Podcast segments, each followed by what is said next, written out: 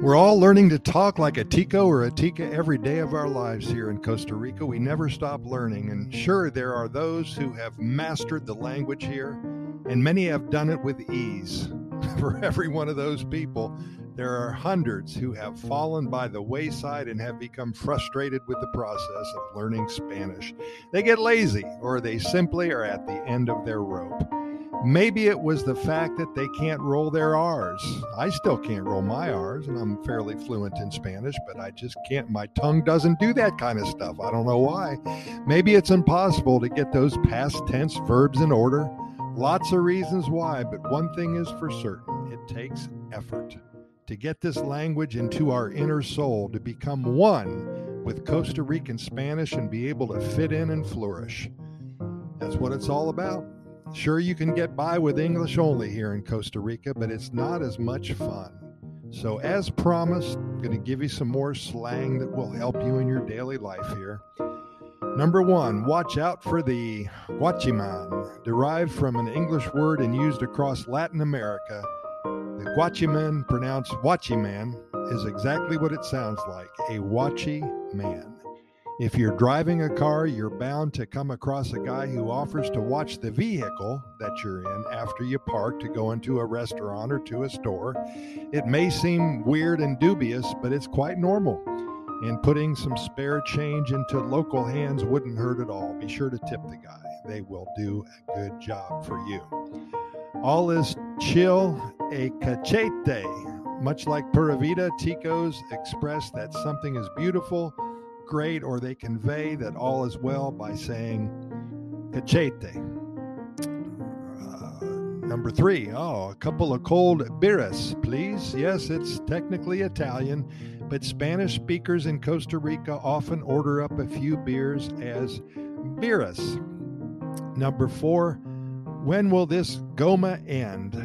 Well, goma means glue. Goma is more likely to mean a hangover in Costa Rica. On the morning after a big night out, feel free to lament Tango Una Goma. I need my morning yodo. you probably know that word as coffee or cafe. Yodo. But why not order your morning Joe like a local? It literally means iodine in Spanish, but yodo is used to refer to the quality, or excuse me, the equally dark coffee. Are you al Chile? Ticos most likely aren't referring to the country when they say Chile. It's used to ask really and seriously or to affirm the same. So many of these little stinkers going on. Practice, practice, and more practice. It'll be worth the work, I promise. Just Google Costa Rican slang. There's 50 to 100 of these phrases and words and everything else that don't make sense to anybody else but Costa Ricans and those who are learning the Costa Rican Spanish. And it's a lot of fun because once you, you know, just learn two or three a week and just start using them.